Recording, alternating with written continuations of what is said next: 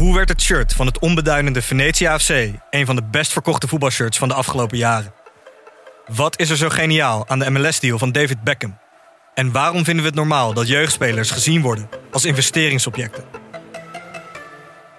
In de podcast Grof Geld onderzoek ik, Sam van Raalte, voetbaljournalist... samen met merkstratege Perre van den Brink de macht van geld in de voetbalwereld.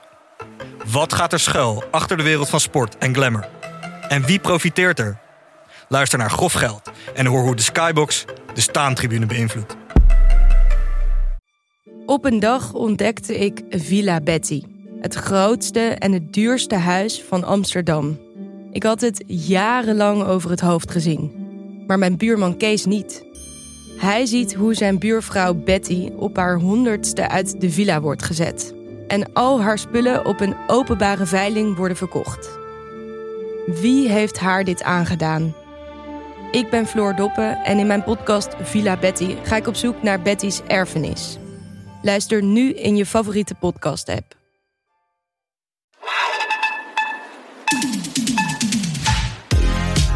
Welkom bij V S R, voorheen Schaamteloos Randstedelijk.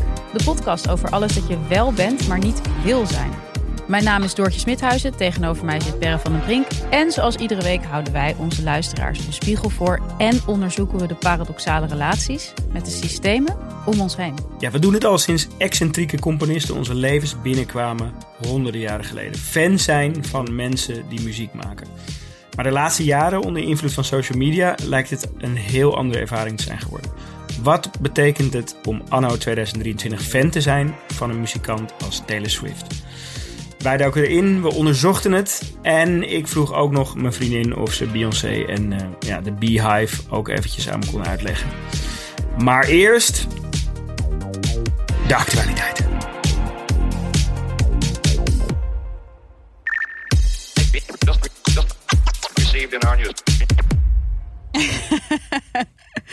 Ja, ook vanuit huis. Uh, met corona ben je nog steeds toch wel de koning van het inluiden van de actualiteiten, kunnen we wel zeggen. Ja, ja ik heb de, de corona uh, bestaat dus nog. Ja, ongelooflijk. Vind ik ook wel een actualiteit eigenlijk.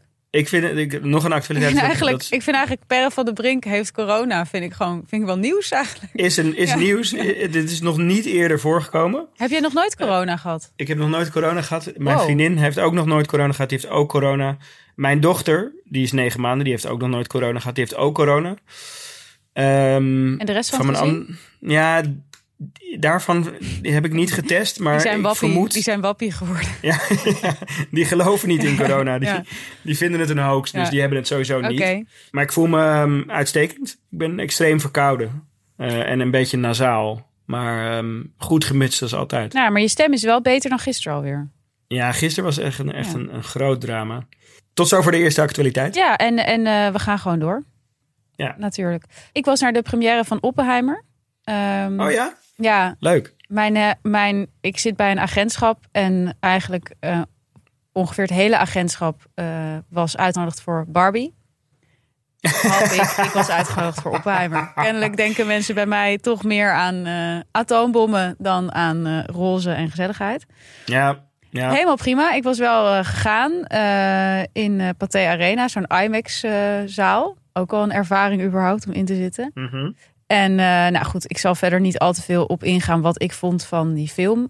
Ik vond er wel één ding van. Ik vond hem zo ontzettend lang. En dat heb ik vaker met films de laatste tijd. Ik vind gewoon heel veel films veel te lang. Oppenheimer duurt drie uur. Ja. Dat, dat vind ik gewoon echt te veel gevraagd. En het kan natuurlijk ja. dat een film uh, drie uur nodig heeft. Ik, ik denk zelfs, als je zo lang de tijd nodig hebt voor een verhaal... is het misschien gewoon niet een goed verhaal voor in een film. Um, maar vond je, het, vond je het gewoon principieel te lang of was het ook een slechte film? Het was ook niet mijn film. Uh, dus daarom voelde het voor mij ook langer. Ik heb ook wel eens bijvoorbeeld de Tar, uh, die film met uh, Cate Blanchett in de hoofdrol als uh, dirigent. Die was ook volgens mij twee uur en drie kwartier of zo. En die vond ik fantastisch. En dacht ik, uh, het kan nog wel even door. Maar ik vind in het algemeen de tendens dat zeg maar Hollywoodfilms gewoon te lang aan het worden zijn. Um, wat is er mis met een film van anderhalf uur? Ik kwam dus eindelijk een artikel tegen wat dus antwoord geeft op mijn vraag waarom zijn films zo lang de laatste tijd. Ja. En wat was het? Nou, het, het idee is dus dat je vroeger uh, dat vroeger producenten dus best wel uh, strak daarop zitten. Dus mensen als Harvey Weinstein, die kennen we inmiddels die zat, allemaal. Die zat wel op meer dingen strak. Ja, die, die was dus super streng op de lengte van films. Dus die was naar regi toe, uh, regisseurs toe best wel uh, hard uh, in dat hij zei, gewoon langer dan twee uur gaat er gewoon niet doorkomen. Het moet gewoon twee uur maximaal. En doordat natuurlijk mensen als die Weinstein zo hebben afgedaan in de publieke opinie zijn, dat was dus het idee van Vanity Fair, eigenlijk alle producenten nu bang om zeg maar te uh, overheersend ja, ja, ja. te zijn of toxic ja, ja, ja. te zijn, waardoor al die regisseurs vrij spel vrij krijgen. Spel. Ja, en zo iemand als Nolan gewoon een soort, soort, soort, soort vrije ruimte krijgt om maar drie uur lang over de atoombom uh, door te gaan. Dus dat was een theorie vanuit Vanity Fair. En ik vond het wel, ik vond het wel grappig en, en misschien ook wel kloppend, want het is wel echt iets van de laatste jaren, heb ik het idee. Ik kan, ik kan me wel voorstellen dat het, dat het klopt. Um, ik kan me ook voorstellen dat, dat, dat, dat um, regisseurs als hij het dan als een bijna een soort statement doen tegen deze tijd of zo. Weet je? Van ja. dat, dat onze aandachtspan uh, verneukt is en dus moeten jullie gewoon drie uur lang. Ja, sorry. Uh, statements tegen deze tijd vanuit Hollywood. Eerst maar eens even iemand, uh, iedereen uh, gelijk betalen. Zou ik ook een leuk statement vinden. Eerlijk gezegd. Heel goed. Ik ook. Nee, dit is echt een hele domme reactie. Jij ook. Dankjewel. Namens Hollywood. Door naar de volgende. Je had een, uh, een stad in Saudi-Arabië gezien. Ja, nou ja, dit, dit project. Ik ben hier echt al, sinds ik de, hiervan heb gehoord, um, heel erg door gefascineerd. Het, het is zo'n project wat, wat... Ik wil het eigenlijk niet vet vinden. Ja. Um, omdat het in Saudi-Arabië is en er ook heel veel mis mee is. Die, die kroonprins zit er echt niet diep in. En dat is natuurlijk op zich niet echt een heel fris uh, figuur. Mm-hmm. Um, maar ik vind het als concept zo interessant. Um, ze zijn daar bezig met het project The Line. Ja. Um, dat um, is een stad in, de naam zegt het al, uh, in één lijn. Ja. Um, die lijn is honderdzeventig kilometer lang. Ik denk dat dit of de aller, aller, aller grootste flop in de geschiedenis van stedelijke ontwikkeling gaat worden. Of het wordt echt een mega hit. Maar het ziet er bizar uit. Het lijkt net een soort hele lange trein. Ja, maar dat, dan is het dat is het, en dat staat is het ook, ook in, soort van. In de woestijn. Ja, het staat midden in de woestijn. Um, en um, uh, ja, ze willen daar een, een stad dus maken voor tien miljoen mensen. Ja. Um, waarom, en dat zijn ze dus... waarom deze vorm? Waarom die lijn? Weet je dat? Ja, dat, dat, um, hij had dus een. Uh, de, de, die, die kroonprins had dus een pitch uitgeschreven. Um, en uh, ja, a, alle uh, architecten wilden hierop pitchen. Uh, niet gehinderd door, uh, door een moreel kompas. Mm-hmm. Um, omdat, er, omdat er natuurlijk een soort eindeloos budget was. En ze wilden ook gewoon een, een, ja, een statement idee. Um, en volgens mij had hij uiteindelijk dit idee gekozen. Um, omdat het gewoon anders was. En omdat hij... hij volgens mij linkte hij het ook nog aan een idee wat hij zelf ooit had. Of zo, oh ja, van, hij had het, het al, deed hem hij denken had, aan, hij had het al ja, bedacht. Ja, ja, leuk. Het deed hem denken aan iets van hemzelf. Ja. Maar er is dus nu een, uh, een docu'tje uh, op Discovery Channel um, over dit project. Een docu'tje? Ja, ik zeg bewust ook docu'tje. Okay. Het is namelijk niet een, een soort... He, ja, je, je kent dat soort documentaires wel, toch? Van, van, het is niet een, een hele sterke documentaire. Het is nee, meer nee. gewoon enter, entertainment uh, uh, of edutainment zouden ze het misschien noemen. Edutainment. Um, maar desalniettemin heel vermakelijk. En, uh, ja, wanneer, moet dit gewoon, worden, wanneer wordt dit opgeleverd? Ik weet het niet, maar ook, ook zoals al, al dat soort dingen daar um, bizar snel. Ja, ja. Wat vind jij van dit project? Ja, ik... ik Weet je wat ik, weet je wat ik dacht? Nou? Wel handig met hardlopen. Ja. Gewoon één rechte lijn pakken. Heel, heel saai Strava-account. Daarna dacht ik, ja, het is ook wel warm. Dat, dat ja. is hoe ver mijn gedachten tot nu toe gaan. Ik, uh, ik kom erop terug. We vragen ons natuurlijk allemaal af... Uh, hoe is het in de wereld van de lettertypes? Daar ja. heb jij eindelijk weer eens een keer... nieuws over. Ik had het gevoel dat ik lang niet geleverd heb op dit vlak. Ja, dat gevoel, dat gevoel uh, wordt gedeeld. Ja, de, de laatste keer ging het over um, Amsterdam, geloof ja. ik. Uh, er is iets gebeurd, uh, wat ik toch even tegen jou aan wilde houden. Mm-hmm. Um, kijk je tennis? Nee. Oh. Uh, Twee weken geleden was... Laat de, dan maar. Fi- ja, laat maar. Ja. Volgende punt. Ja. Nee, Wimbledon ken je wel, toch? Ja, ik ken het. Ik heb ook heel ja. lang zelf getennist. Ja, we hebben het wel eens over tennis gehad. Ja. Dus daarom dacht ik van, misschien kijk je het wel. Nee, nou, nee, nee. Er is een uh, changing dat, of the guard. Ik heb dat achter mij gelaten, die fase ook. Oké. Okay. Nou, er, er komt een nieuwe leuke fase uh, aan in het, uh, in het mannentennis. Uh, want er is een... Uh, Ja, een uh, wisseling van de wacht uh, ja. bezig. Uh, Carlos Alcaraz is de nieuwe nummer één tennisser. Daartussen heb je nog drie extreme legendes gehad.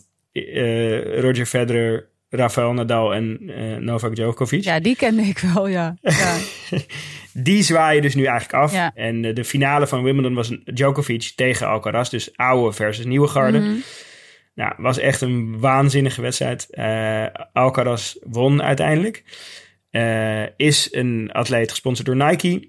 Uiteraard komt Nike dan altijd vrijwel direct met gewoon zo'n, zo'n heerlijke ad. Gewoon zo'n, zo'n plaatje van, van hem met een heel subtiel tekstje. Een uh, beetje zo, zo advertising zoals we het van, van Nike alleen kennen. Weet je, gewoon zo epic, één zin... Um, sport gewoon, weet je. Uh, en de kopie die hierop, hierop stond was... Don't belong to an era. Start your own. Ja. Just do it. Nou, dat is op zich niks geks in de lijn van wat Nike altijd doet. Maar normaal gesproken zijn dat soort zinnen... Bear with me, hè. Ik zie, ik zie, jou, ik zie jouw hoofd nu. Uh, maar normaal gesproken zijn dit soort je zinnen... Heb je Timo's en, hoofd al gezien? Ja, nee, maar dat, dat is de, het voordeel van deze quarantainesituatie... is dat ik, dat ik me niet ja. geïntimideerd voel door, door Timo... Uh, maar die zinnetjes staan normaal gesproken in een soort simpel fontje mm. op, dat, op die afbeelding. Ja. Maar deze keer... Ik, um, ik voel waar je heen gaat. Ja. Twee letters ja. waren anders. Namelijk de E van era en de, en de D van just do it. Hé, hey, maar Per, waar hebben we dit eerder gezien? Is dit um, niet ook een beetje aan de hand in het logo van V S R? Ja, ja, ja nee, dat, uh, daar, daar hebben ze ongetwijfeld naar hebben gekeken. Hebben ze gekeken, hè? Ja, ja, ja nee, nee. Dat is, dat, die take is trouwens nog niet... Uh, want er is, Twitter ging, of uh, moet ik zeggen, X... Ging helemaal, ja. uh, ging helemaal los over... Wat betekent dit? Hoezo doet Nike dit? Waarom breken ze met die traditie van simpele uh, zinnetjes? Nou, één take was... Je hebt, je hebt een, um, een, een logo van uh, zowel Roger Federer als Djokovic. Oh. Uh, uh, en iemand zei... Het is een knipoogje. Die E is een knipoog naar dat logo van Federer. En die D is een knipoog naar uh, het logo van Djokovic. Ja, ja. Uh, het zijn twee gotische letters in een... Uh, uh, en, en de rest van de letters zijn ja, eigenlijk gewoon een soort heel simpel... Een soort Arial-achtige... Ja, een soort, soort Zwitsers-achtig lettertype. De waarheid is nog niet uh, boven water gekomen. Ja. Maar ik zou je voortaan gewoon iets vaker op de hoogte houden... van dit soort uh, ongelofelijke voorvallen. Ja, dankjewel. Want ik heb wel dan nu toch weer het gevoel dat we veel hebben gemist. Ja. Precies. Dankjewel. Uh, we gaan door. We gaan door naar fanschap. We gaan door naar Taylor Swift. Uh, we gaan door naar alles daaromheen. Maar eerst gaan we nog even naar de... eerste sponsor.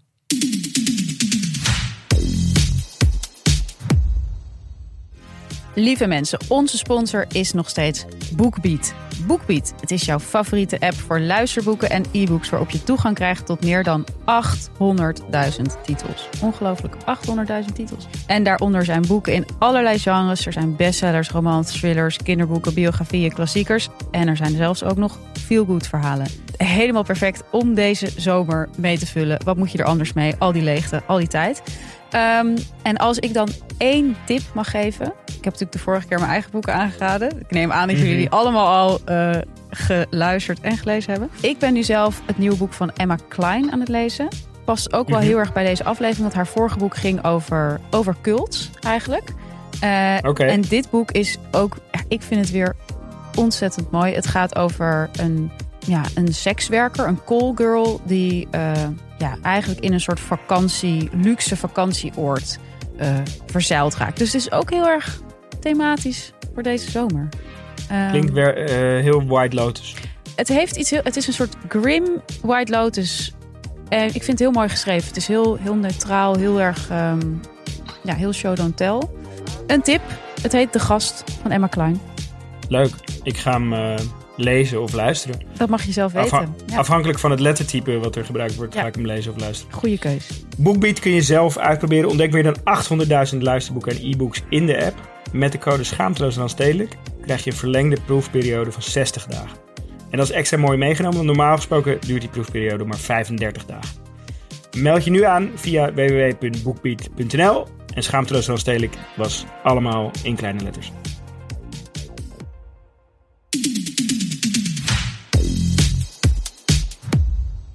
We gaan het over fans hebben, Doortje. Ja, leuk. He, we, hebben, we, ja. Hebben, we hebben het gevoel dat er iets uh, gaande is in de wereld van het... F, wat zeg je eigenlijk? Fandom? Fanschap? Ik zeg je... altijd fanschap.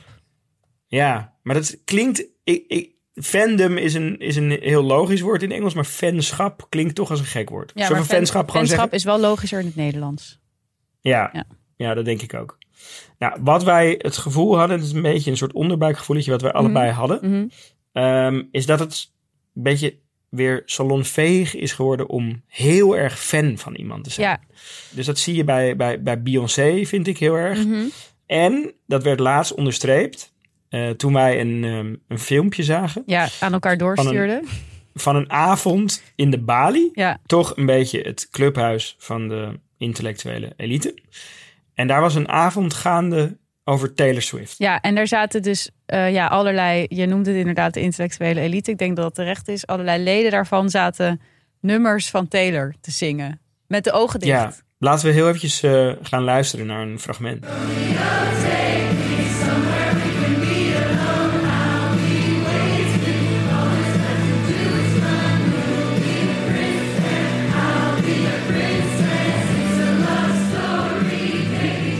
Ja... D- dit is toch wel echt een, een, een nieuw niveau, zou ik, zou ik durven, um, durven zeggen, van fanschap. Ja, het is interessant, want dit is gewoon iets wat je niet veel ziet. Inderdaad, je kent wel een soort van de mannen van zestig die extreem fan zijn van de Beatles. En zeg maar elke, elke cd, elke plaat, elke cassetteband die die mannen ooit uit hebben gebracht moeten hebben. Maar mm-hmm. een soort van het cultiveren van dit soort... ja. Best- De huidige mainstream pop-iconen, zeg maar, dat voelt inderdaad heel nieuw. En zeker inderdaad door mensen van wie je het misschien... Ja. Die zich daar normaal een beetje verheven boven. Nou ja, waarvan je het niet zo snel zou verwachten of zo. En voor, voor mijn gevoel komen we dus uit een tijd waarin fa- mensen die heel erg fan van iemand zijn... toch ook een beetje worden weg, weggezet als een soort halve gekkies of zo, weet je? Ja. Je, je had um, uh, de show Fans, met uitroepteken, van uh, S B S... Heerlijk programma. Ja, ik ken het ik, niet. Uh, ik vind het wel een tip. Jij kende het niet, hè? Nee. Ja, het, is echt een, het is echt een tip. Het is wel een beetje um, leedvermaak-ish mm-hmm. tv. Uh, nou ja, wel, maar welkom bij S B S, niet... toch? Ja, ja precies. Uh, het is wel echt heel grappig. Het, is, het, het gaat dan voor, met name over ja, artiesten als Frans Bauer en Frans Duits. En dat, dat een beetje volkszanger-achtige mm-hmm. types. En dan volgen ze eigenlijk hele fanatieke fans van, uh, van die mensen. Carolien noemt zichzelf ook wel André Hazes. Ze gaat namelijk door het leven als de vrouwelijke lookalike van André. Ik denk dat ik gewoon zoveel op André lijk. Ik, ik kan me niet vervangen. Ik ben, ik, ben ook, ik ben ook André niet, maar ik denk wel dat er wel iedereen weer een stukje hart open gaat. Mm. Ja, dat heb je als je praat.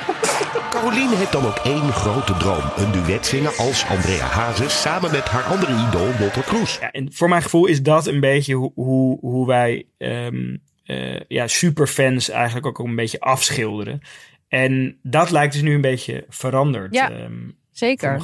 Ben jij, ben jij uh, fan? Ben jij fan? Nee. Ik, oh. um, ik heb natuurlijk... Um, Of fan van, van überhaupt... Nee, ik heb nagedacht van... ben ik fan van iets of iemand? Ja. Nou, volgens mij, als je daarover moet nadenken... is het antwoord sowieso nee. nee. Ja.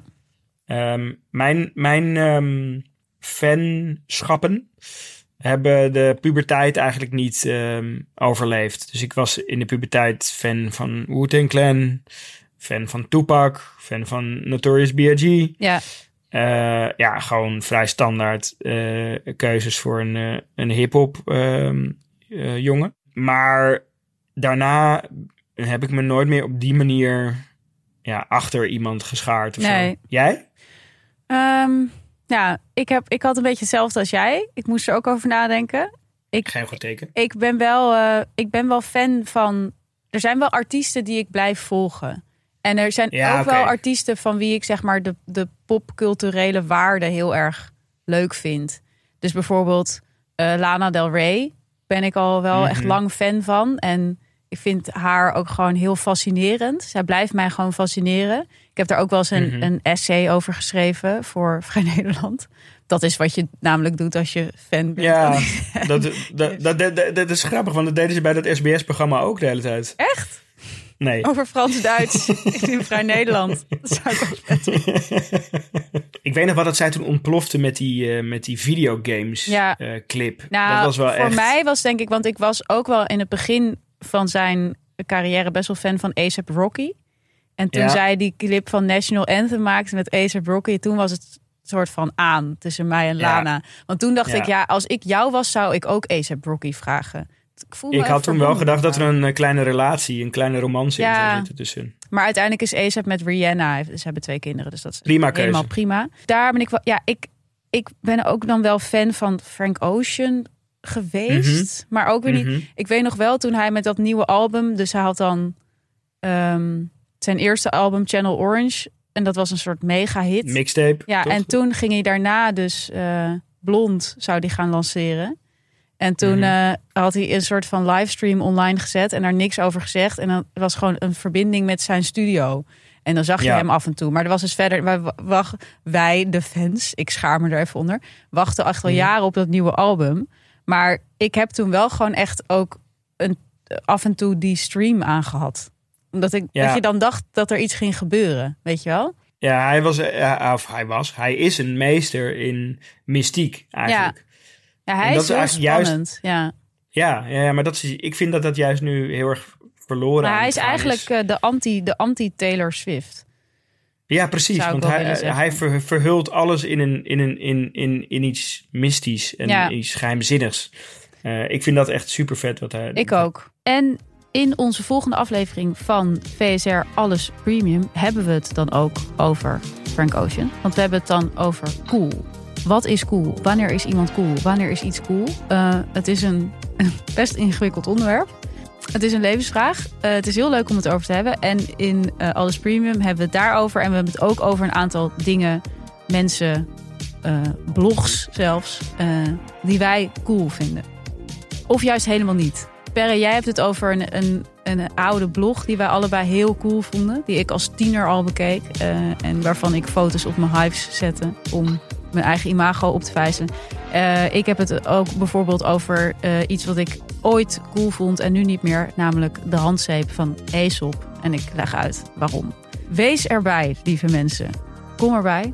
Kom achter de muur. Het is daar veel minder eng dan het misschien lijkt. Via de link in onze show notes, waar je gewoon heel makkelijk op kan klikken, krijg je twee maanden gratis podimo. Twee maanden gratis podimo. Dan krijg je niet alleen de hele zomer, niet alleen onze serie, maar je kan ook allerlei andere dingen luisteren. Het is een oneindig landschap, vol met content. Niemand hoeft zich daar ooit te vervelen. Lieve mensen, podimo.nl slash VSR.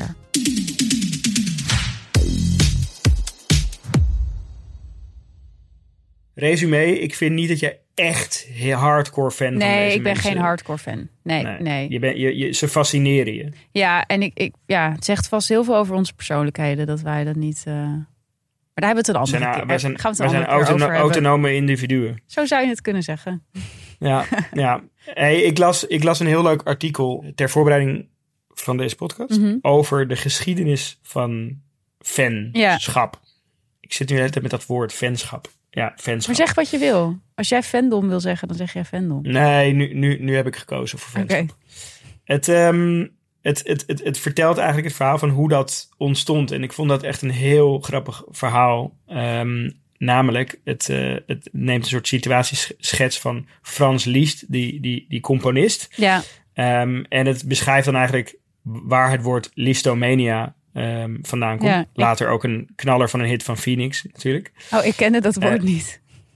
Ja, dat, dat is dus lief. Gewoon wat, wat de mensen deden bij Frans Liszt was, ze werden gewoon fucking lijp van die, van die, van die stukken die hij speelde. Ja. Maar wanneer was dus, Frans Liszt ook alweer uh, en vogue? Dit was geloof ik negentiende eeuw. Ja. Hij, um, ik heb hem ook uh, even opgezocht. Hij, hij ziet er ook echt ja. helemaal top uit. Het is een zeer excentrieke vent. En um, je, hij ziet er echt uit als een artiest. Ja, maar hij zou um, nu ook nog... Zeg maar, hij zou nu ook de leadzanger van een band kunnen zijn. Absoluut. Met die look. Absoluut. Ja, hij heeft echt een, echt een hele goede look. Um, ja, dus die mensen... Uh, die werden gewoon helemaal lijp. Dus ze gingen schreeuwen, stampen. Met mensen, volgens de verhalen, uh, begonnen te hyperventileren. Maar hoe kwam dat? Wat maakte hem anders dan anderen? Ja, hij, hij, hij uh, schijnbaar was hij heel uh, um, bewegelijk. Uh, ja, het was gewoon een showman eigenlijk. Een soort Elvis van die tijd. Ja, zo zou je het kunnen zeggen inderdaad. En tot die tijd was kunst en daarmee muziek ook uh, iets wat door de, de elite eigenlijk mogelijk werd gemaakt. Ja. Uh, hè, dus als je, als, je, als je zoiets als hij kon, dan kreeg je ja. gewoon van een paar hele rijke mensen geld uh, als een soort, op een soort beursachtige manier. En dat was hoe je je, ja, je, je living maakte. Ja, zeg maar. Je werd ingelijfd eigenlijk. Ja, ja. ja. Maar vlak voordat hij uh, opkwam, was, was eigenlijk de industriële revolutie gaande. En daarmee ontstond de middenklasse. Mm-hmm. Um, en mensen kregen ineens een beetje besteedbaar inkomen. Uh, wat dus naar allerlei dingen kon gaan. Zoals muziek. En toen uh, gingen die artiesten um, eigenlijk denken van... hey, op deze manier kunnen we ons een beetje losweken van die, ja, die puppet masters... Ja. die eigenlijk boven ons hangen in de vorm van die hele rijke mensen. Uh, dus ze konden een directe relatie aangaan met uh, het daadwerkelijke publiek. Mm-hmm. Um, en daarmee die afhankelijkheid verkleinen. Toen dacht ik van, nou, dat is echt hilarisch. Dat is gewoon de creator economy, ja. maar dan vroeger. Liszt was gewoon uh, de, eerste, de eerste creator eigenlijk. Hij was gewoon de creator. um, en, en, de, en de creator die ook de, de, het fanschap um, eigenlijk um, ja, soort van introduceerde. Ja. En, en, en deze auteur uh, van het, van het uh, artikel haalt dan een um, hoogleraar fandom aan. Uh, of fandom studies. Um, en uh, die zegt dat we nu in het fan-rule tijdperk uh, zijn... En, en dat is een tijdperk waar, waarbij die fan zich realiseert dat door, zi, do, door zich te organiseren, dat, dat, er, um, ja, dat er eigenlijk veel meer mogelijk is dan een beetje passief naar een artiest kijken. Um, die, die, die gepusht wordt door een label. Dus dat je echt invloed kunt uitoefenen op alles. En dat is volgens oh. mij wat je heel erg ziet bij Taylor Swift. Ja, dus bij die dat Swifties. Zij, Zeker. Ja, dus dat zij... Uh, of, of, of bij Free Britney z- z- zie je het ook. Die uh, Koreaanse um, uh, groep B T S, mm-hmm. uh, waarvan de fans uh, in, de voor- in de laatste verkiezing waar Trump meedeed, een rally van hem gingen saboteren. Ja, um, ja ik vind het... Um, het zijn allemaal voorbeelden van ho- ho- hoe dat uh, fanrule tijdperk, zoals deze hoogleraar dat dan noemt, Uh, tot uiting um, komen. Ja, echt wow, ja, vet. Ja, dus het begon, het begon bij Liszt en nu zijn we hier. Ja. Ik denk dat tussendoor ja. ook nog wel een belangrijk ding heeft plaatsgevonden, namelijk uh, de opkomst van sociale media.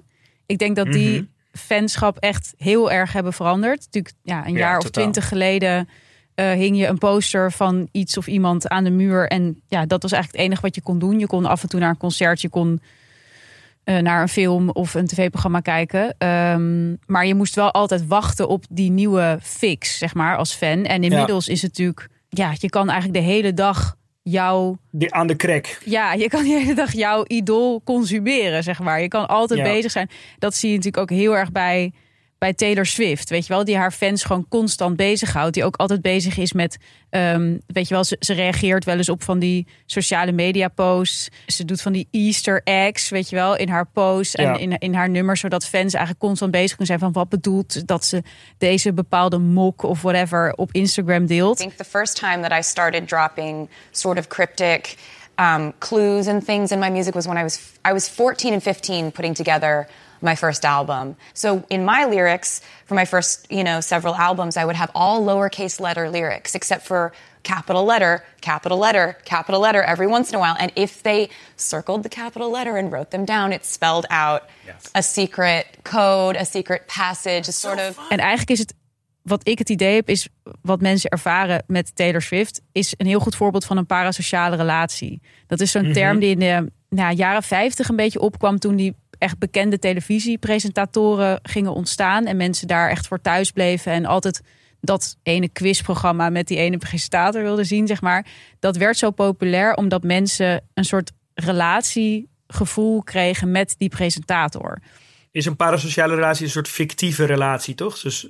Een parasociale relatie is eigenlijk een eenzijdige sociale relatie. Ja, precies, dus j- jij precies. bouwt een relatie op met iemand, maar diegene kent jou niet. Maar het is dus wel interessant, er is dus wel onderzoek naar gedaan en daar blijkt dus wel dat mensen dus dezelfde hormonen en zo uh, aanmaken bij het zien van... Nou ja, inmiddels zijn natuurlijk vaak vloggers en YouTubers en zo... als bij het zien van een vriend. Niet evenveel, maar het, het creëert wel eenzelfde soort uh, gevoelens, zeg maar. Ja. En ja, met die opkomst van die sociale media... is die parasociale relatie natuurlijk enorm uit de hand gelopen...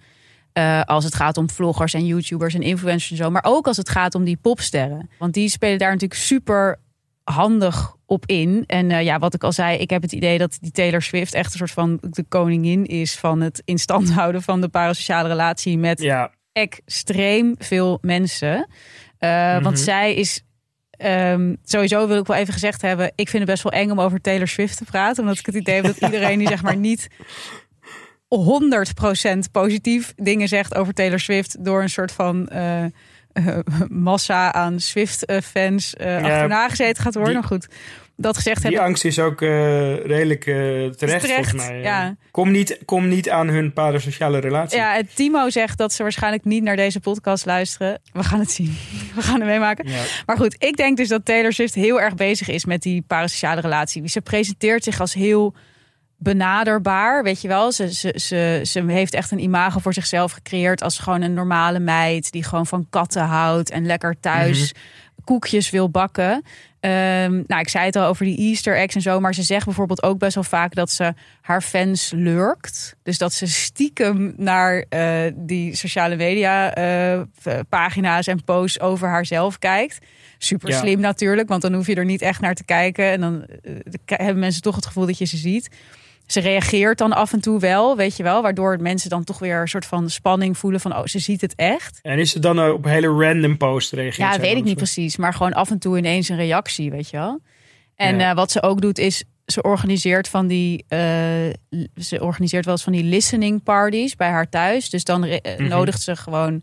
ja, grote fans met fanaccounts en zo nodigt ze dan bij haar thuis uit om naar een nog uh, te uit te komen album te gaan luisteren. En dan gaat ze ook voor en ook weer koekjes voor hem bakken en zo. Dus dan is het meteen heel vriendschappelijk en benaderbaar. En ik denk mm-hmm. dat dat soort dingen ervoor zorgen dat mensen ja dat gevoel van vriendschap um, dat dat heel makkelijk ontstaat bij fans van haar. Ja, en ik voor mij voor als ik als ik er zo over nadenk dan.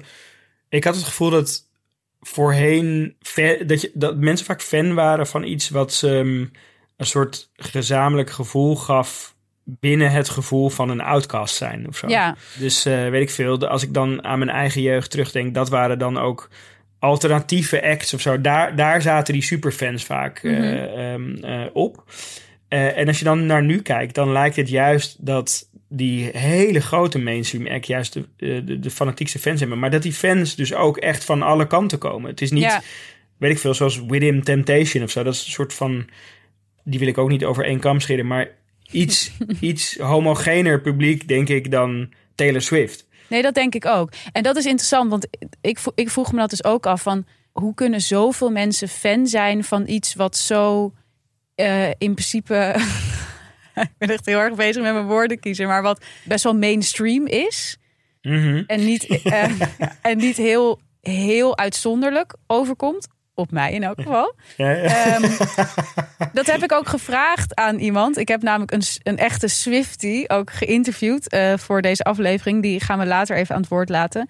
Uh, die heeft mij dat eigenlijk heel goed uitgelegd. Uh, waarom dat juist uh, heel uh, goed is uh, aan Taylor Swift. En waarom dat juist zo ja. aantrekkelijk is om uh, fan van haar te worden. Gaan we het straks over hebben. En ook over andere uh, dingen. Vergelijkingen tussen uh, Swiftie zijn en bijbelstudies en zo. Maar daarvoor gaan we nog even naar de volgende sponsor.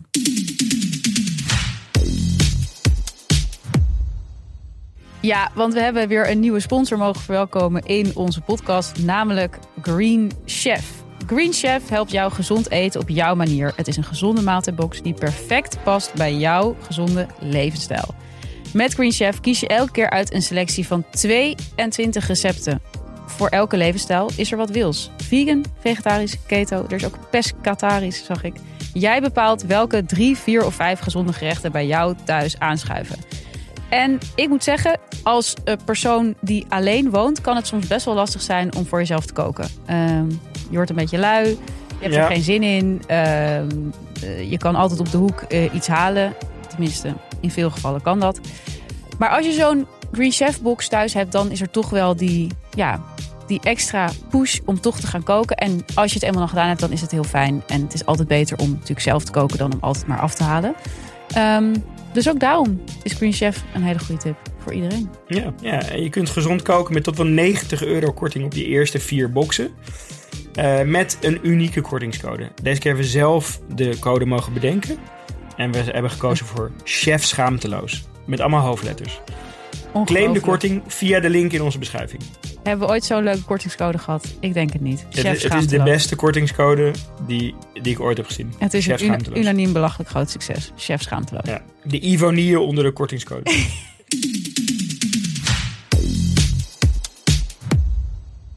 Oké, okay, ja, ik, ik vond toch... Wij stuurden inderdaad dat filmpje naar elkaar door van de Bali. En uh, ik vind het...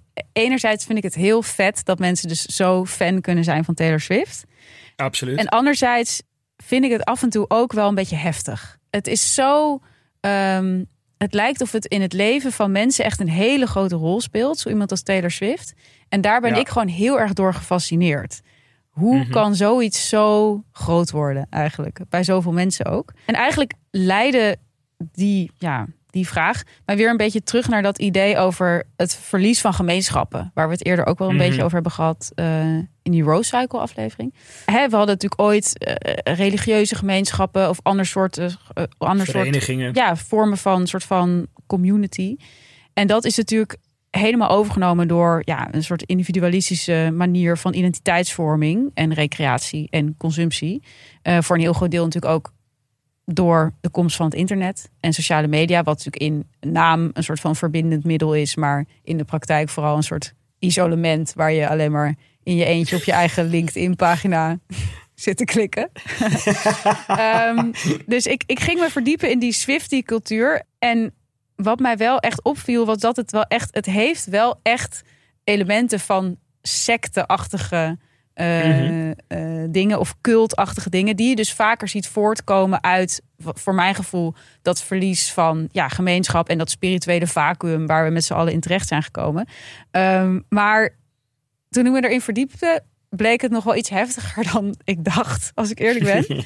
Ja. Wat ik bijvoorbeeld heel boeiend vind, als je het hebt over ja, dat verlies van religies en hoe we dan op zoek gaan naar nieuwe vormen om misschien dat soort ja, vervulling terug te krijgen, is mm-hmm. hoe mensen omgaan met die lyrics van Taylor Swift. Mensen spellen die lyrics echt uit alsof het de Bijbel is. Ja. Echte Swifties kennen dus alle nummers van Taylor gewoon helemaal uit hun hoofd. En mm-hmm. citeren ze ook aan de lopende band naar elkaar. Dus ik... Citeren in, in, in, in de vorm van tegeltjeswijsheden? Ja, ik, bespra- ik sprak dus uh, uh, Hannah. En zij, zij vertelde ook dat zij dus met, met vriendinnen met wie ze dus nou, haar Swiftie-dom deelt, zeg maar, dat zij ook heel vaak communiceren in lyrics. Dus dat zij dan gewoon één zin stuurt van Taylor. En dan weet die vriendin meteen, what's up? Dus het wordt... Shake it off. Shake it off, ja. I knew you were trouble. Ja. Nou ja, je weet het al meteen. En dat, het, dat vond ik dus zo interessant. Dat het, het wordt gewoon een soort, echt een soort culturele referentie. Een gedeelde culturele referentie. Zoals de Bijbel hè, dat ook is. Of uh, zoals in, mm-hmm. in Oppenheimer bijvoorbeeld. Uh, Now I have become death, destroyer of worlds. Weet je al? Nou ja, dat is dan nog uh, misschien voor iets meer mensen een herkenbaar citaat. Maar Taylor is ook hard op weg om, om, om die rol... Om dat niveau te bereiken. Ja. Ja. En wat, heel, wat ik ook heel boeiend vond, is dat, uh, dat dat fanschap van Taylor Swift draait dus ook heel erg om het zoeken naar een gedeelde vijand. En dat is natuurlijk, daar hebben we het ook al vaker over gehad, dat dat in, um, nou, ook bij merken misschien, of, of, of anderszins vormen van branding, identiteitsvorming heel belangrijk is. Um, mm-hmm. En dat zit dus ook heel erg in dat in dat fanschap van Taylor Swift. Je hebt voorbeelden dus van die Swifties die dus... Ja, er is één heel krankzinnig voorbeeld van een recensent die een album van Taylor op een of andere site, op Vulture of zo, I don't know, gaf hij haar album een acht. Dus in ja, plaats van een goed tien, cijfer. Maar ik, ik bedoel, ik was vroeger heel blij met een acht. En die gast is toen dus gewoon massaal gedokst door, door die ja. Swifties. Die hebben dus zijn, al zijn gegevens online gedeeld. Uh, zijn adres, die, hij is bedreigd. Die man die kon de straat half niet meer over... omdat hij dus een acht aan Taylor Swift had gegeven. Ja, ja en dit, wat mij dus zo fascineert is dat ze dit dus eigenlijk ook andersom doen. Dus ze doen dit ook naar Taylor Swift ja. zelf. Dus de, de, Taylor Swift had laatst een... ik weet eigenlijk niet of ze die nog steeds heeft... maar een relatie met die zanger van de negentien zevenenzeventig. Ja, Matt Healy. Ik ja. ken hem echt alleen maar doordat hij die relatie met Taylor Swift had eigenlijk. Maar in ieder geval, zij kreeg een relatie met hem. Hij had, uh, weet ik veel, een slechte reputatie. Of ik, ik weet, ja, hij ik had weet een keer iets toxisch gezegd of gedaan of zo. I don't know. Ja, ja. en, die, en die, uh, die fans die schrijven dan eigenlijk een soort van open brief uh, aan Taylor Swift... Um, um, en da, da, da, daar staat dan bovenaan... Your voice hold, holds tremendous power... and right now your silence is palpable. Ja, het is sowieso wel interessant inderdaad... dat die fans zich dus kennelijk entitled voelen... om zoiets te kunnen zeggen. Uh, en dat yeah. is ook wel... dat is ook iets anders wat, wat mij dus ook heel erg fascineert... is dat die Swifties lijken... alles wat omtrent Taylor gebeurt... is feminisme of zo. Dus zeg maar... als iemand iets negatiefs over Taylor Swift zegt... dan is die persoon meteen seksist en misogyn. Uh, dat, ja. En ik vond dat zo uh, frappant eigenlijk. Maar goed, dat heb ik dus ook aan Hannah gevraagd. Uh, en zij mm-hmm. had daar eigenlijk een best wel goede verklaring voor. Dat zij zei, ja, eigenlijk is het heel lang zo geweest... dat popsterren als Taylor Swift een beetje ondergeschoven werden... door de, ja, de elite of zo. Dus zeg maar, dat zijn gewoon meiden die zingen over liefdesverdriet... en over... Uh, een leuke avond uit met je vriendinnen... en waar heeft dat nou helemaal mee te maken? Wat is nou helemaal de waarde daarvan? En zij zegt juist door dat dus heel erg te cultiveren... en door daar eigenlijk voor te gaan staan als vrouw... zeg je eigenlijk van die, dat deel van mijn identiteit mag er ook zijn. En uh, yeah. dat, dat mag net zoveel aandacht krijgen als uh, jouw uh, Rolling Stones collectie... Uh, met... Uh, drieduizend zeshonderd uh, platen of zo. Weet je wel, van het een is niet meer waard dan het ander. En ik vond op zich ja. die, die take wel weer heel interessant. Uh, dat het ook ja. dus echt ja, een soort van maatschappelijke waarde heeft... om zo iemand te dus zo... Ja, ik vraag me wel echt af of, dat, of, of, of die redenatie voor al die fans geldt. Weet je, of, of, of, of die, die daar zo ver over nadenken. Uh, want wat mij ook wel opvalt is dat zij ook wel een... narratief zelf ook pusht... Mm-hmm. van dat die, dat die industrie haar eigenlijk continu tegenwerkt. Ja. Dat zij daar eigenlijk tegen vecht of zo. En dat zij eigenlijk haar fans als soort soldaten oproept... om mee te doen in dat gevecht of zo, weet je. Dus ik denk ook dat het heel erg daar vandaan komt. Dus, dus dat zij met haar strijden tegen het muzieksysteem... waar Taylor Swift een aantal keer tussen aanhalingstekens slachtoffer van is geworden... Ja. Uh, dus, dus heeft bijvoorbeeld een keer een deal opnieuw onderhandeld... Um, omdat ze dan betere uh, uh, royalties uh, op haar eigen muziek... of ze wilden de rechten van haar eigen muziek geloof ik, terug. Ja. Um, en dat is gewoon een puur zakelijk ding of zo. En die deal had ze ook daarvoor gewoon zelf getekend of zo. Uh, maar dan werd dat heel erg geframed als... de industrie heeft me genaaid... en uh, nu is het tijd om het terug te pakken. Ja. Dus help mij deze muziek opnieuw op te nemen. En als het opnieuw opgenomen is...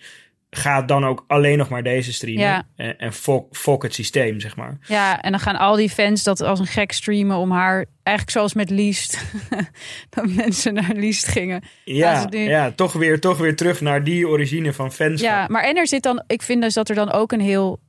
ja, sectarisch sfeertje hangt om inderdaad hoe er wordt gecommuniceerd over die nummers. Dat het, ik, ik luisterde even naar een van mijn favoriete podcasts, Sounds Like a Cult. Dat is een hele leuke aflevering, ook over Taylor Swift. Dan gaan ze ja. dat ook citeren. Dus dat fans dan heel erg... dan komen die nummers online en dan gaan fans dus zo van... ze had dit niet hoeven doen, maar ze heeft dit voor ons gedaan. Onze Taylor, onze goddess, ze is de allerbeste ooit. Hoe, hoe kunnen we haar ooit bedanken? Weet je, zit... zo'n nederigheid in. Uh, ja. Dat vond ik wel soort van schrikken of zo op een bepaalde manier. Ja, um, ja, ja. Maar goed, daar heb ik het ook met Hannah over gehad. En zij zei daar hele interessante dingen over. Dus misschien moeten we gewoon even naar haar gaan luisteren. Gaan luisteren. Ja. Ben jij zelf ook zo'n groot fan van, van Taylor Swift? Ja. Um, en tegelijkertijd heb ik altijd binnen soort van het fandom, binnen de Swifties, het gevoel dat ik niet groot fan genoeg ben. om soort van mee te tellen. Want er zitten zoveel van gradaties in. Dus ja, ik ben heel erg fan. Ik denk, ik besteed ontzettend veel van mijn denkcapaciteit aan, aan Taylor Swift.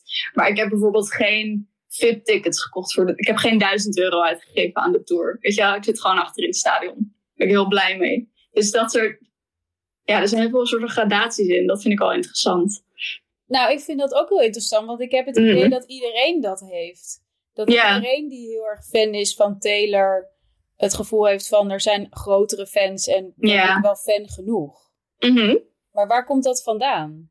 Ik weet het niet zo goed. Ik denk, ik heb het idee dat misschien juist ook wel... doordat die fan, ja, doordat die fan socials zo groot zijn... fan Twitter... Uh, en Instagram en zo. Ik heb nooit een fanaccount gehad overigens. Dus ik bekijk het allemaal een beetje van de buitenkant. Het voelt soms een beetje als een, als een wedstrijd. Waar je ook FOMO van krijgt of zo. Dus ik, misschien is dat het een beetje. Dat je ook tegen elkaar uh, een beetje gaat opboksen. Zeker als je wel in die, in die Twitter-sferen zit. Die fancultuur, en dat, die fascineert me heel erg. Dus die houdt me heel erg bezig. En, dan, en iets eraan is heel aantrekkelijk. Zeker zo van de fans die alle merch verzamelen. En die naar... vijf shows gaan en altijd front row staan of zo. Dat zijn allemaal wel dingen die ik op zich ook wel zou willen. En dan moet ik mezelf soms echt even terugroepen en mezelf in herinnering brengen dat ik echt heel gelukkig ben met gewoon zelf naar haar muziek luisteren, er met mijn vrienden over praten en, en voor honderd euro in het stadion zitten in plaats van duizend. Maar toch is er dan, als je dat dan ziet, maar dat is denk ik met alles wat je online ziet en wat soort van aantrekkelijk is, dat er altijd een soort prikkel is van ik wil het ook. Ja, wat Wat ik heel leuk vond aan Hannah was dat ze uh, eigenlijk wel... Ze is wel helemaal volle bak Swiftie. Maar ze is ook wel... Mm-hmm. Uh, ze heeft ook wel een soort meta-perspectief. Daar, daar hou ik natuurlijk yeah, van. Yeah, yeah. Uh, maar ja. Dus wat ze vertelde ook over dat ze af en toe even... out of love valt met Taylor en dan weer in love. Dat, uh, ja, dat, dat hebben de beste relaties, denk ik. Dus, uh, Precies, ik wou net zeggen, dat lijkt me heel, heel gezond. gezond. Hoe was dat bij, bij, uh, bij Dido? Want ja, jouw vriendin Dido is ook heel erg fan, toch? Mijn vriendin Dido is extreem fan van Beyoncé. Um, al heel lang ook. Ik, ja, af en toe doet Beyoncé natuurlijk iets waar ze dan niet zich in kan vinden... zoals dat optreden recent voor die... Uh, Volgens mij ook wederom de Saoedische Krampjes. Zo, ze zijn daar lekker ja. bezig daar, hè? Ja, er wordt... Een uh, grote entertainment flink, area uh, daar. Precies, precies. Ook in het voetbal zijn ze lekker bezig. Um, maar daar zal, kan het zal niet dan, lang duren zich... voordat wij ook uh, die kant op gaan. Met, in Saoedi-Arabië. Ja. Naar het grote geld. Dat we daar gaan opnemen. Ja, daar ook ads voor gaan doen en zo. Ja. Ads voor de line. Ja, dus af en toe doet zij iets waar, waar die er zich dan totaal niet in kan vinden, maar... Grosso modo, als ik kijk naar de, uh, de invloed die zij heeft gehad op haar leven... en ook op de keuzes, best wel fundamentele keuzes die zij in haar leven heeft gemaakt... Um, dan is die echt aanzienlijk. Ja. Um, hè, de, uh, z- z- zij heeft een achtergrond professioneel gezien... ook een beetje in de wereld van de reclame en media. Um, en op een gegeven moment heeft zij die wereld achter zich gelaten... en is ze bij Women Incorporated gaan werken... Uh, Ik denk dat dat uh, uh, verband houdt met, uh, met Beyoncé. Ik denk het, ik weet het. Mm-hmm. Want dat heb ik gehoord in het gesprek met ja. wat ik met haar heb gevoerd. Zullen we er naar gaan luisteren? Laten we er even naar gaan luisteren. Oké, okay, wij, wij zitten hier op de bank. Onze kindjes slapen net. En ik zit hier voor me met mijn vriendin, Dido. Ze heeft een pet op. Daar staat op Renaissance World Tour. Waar heb je die pet gekocht dan? Die heb ik niet gekocht, die heb ik uh, gekregen. Okay, die zat bij je V I P-pakket. Die zat bij mijn V I P-pakket. Ja, waar ik eigenlijk het meest van heb genoten... was dat het voor zoveel mensen echt voelde als thuiskomen. Zag ik in het publiek. Dat het voor zoveel mensen zo... Uh, die helemaal uitgedost waren. Mannen, vrouwen. Maar thuiskomen in wat? Ja, in hunzelf. Dat vond ik echt heel tof. Met dat thuiskomen bedoel ik meer... dat mensen die... Ja, die, ex, die extraversie misschien niet in het alle da- niet, mm. niet iedere dag kwijt kunnen. En wel daar op die plek. Ja, dus ze voelen zich gewoon verbonden met, met elkaar. Ja. Wat, wat, welke dingen in jouw leven heeft Beyoncé dan beïnvloed? Ja, dat dat terugkijken, maar misschien niet één op één direct een relatie had. Maar ik denk wel dat het moment dat wij kinderen kregen, in ieder geval dat ik me toen eigenlijk echt voor het eerst realiseerde van... waarom is dit voor mij anders dan voor jou? En dat ik ook maatschappelijk... Ja, Beyoncé. Nee, kinderen krijgen. En, en dat ik me daar best wel... Uh, ja, boos over voelde. En dat er eigenlijk toen inderdaad een ballet, het balletje een beetje is gaan rollen van... goh, waarom is dat zo anders voor vrouwen dan voor mannen? In de regel genomen, kinderen krijgen. Hè, waarom is die zorgwerkverdeling, werkzorgverdeling zo ongelijk? En toen ben ik bij Women in gaan werken.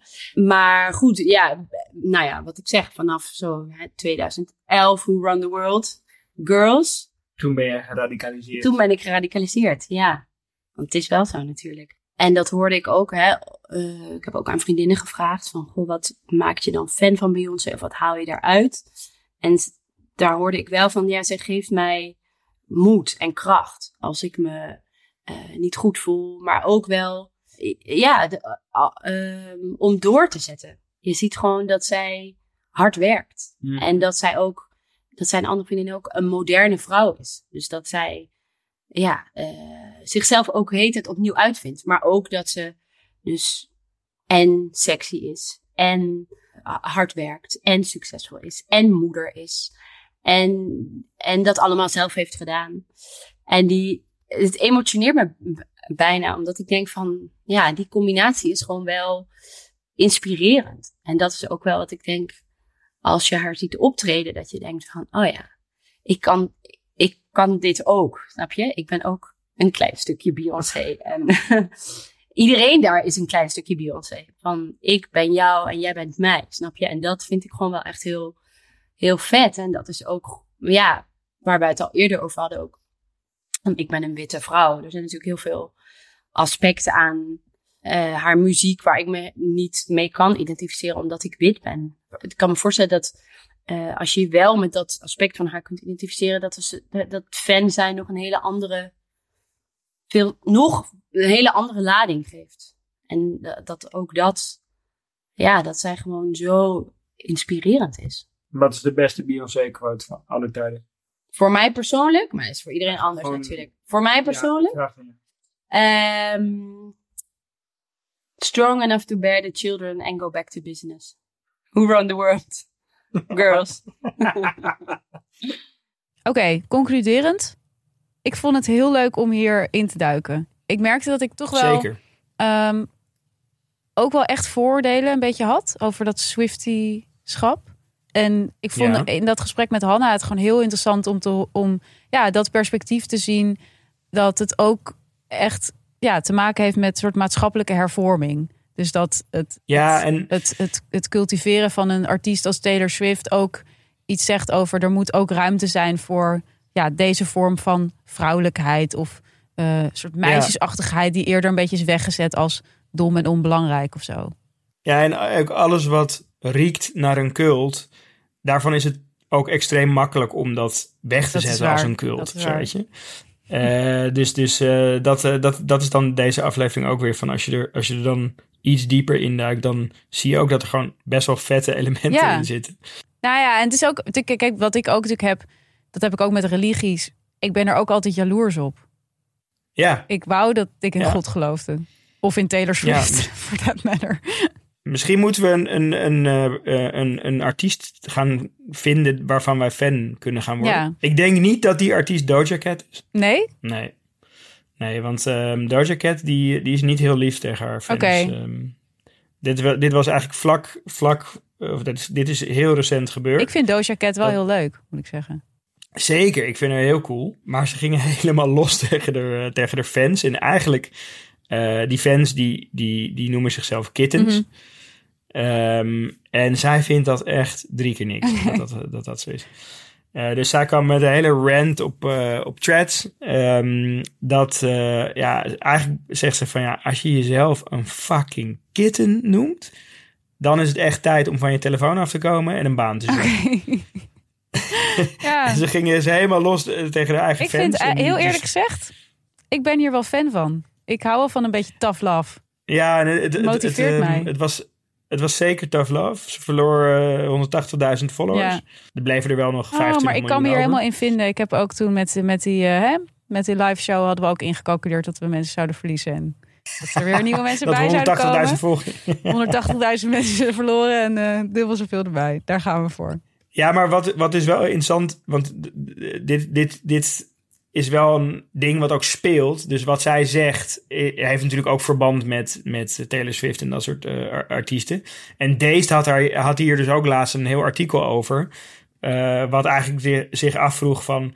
Gaat het, gaat het niet te gaat ver? Te ver. Voelen, ja, zij voelen fans zich niet te entitled. Ja. En dat, dat, dat voorbeeld wat ik eerder aanhaalde... van die, van die soort open brief naar die, over ja. die relatie van Taylor Swift... werd daar ook aangehaald van... ja, dit is gewoon... echt best wel extreem. Weet ja. je? Um, dus ik denk dat uh, de Doja Cat de reactie ook daar, um, daar vandaan. Ik vind het wel vet als mensen zo'n stelling durven te nemen. Nou, prima. Laten we fan worden van Doja Cat. Oké, okay. We zijn fan van Doja Bij Cat. Deze.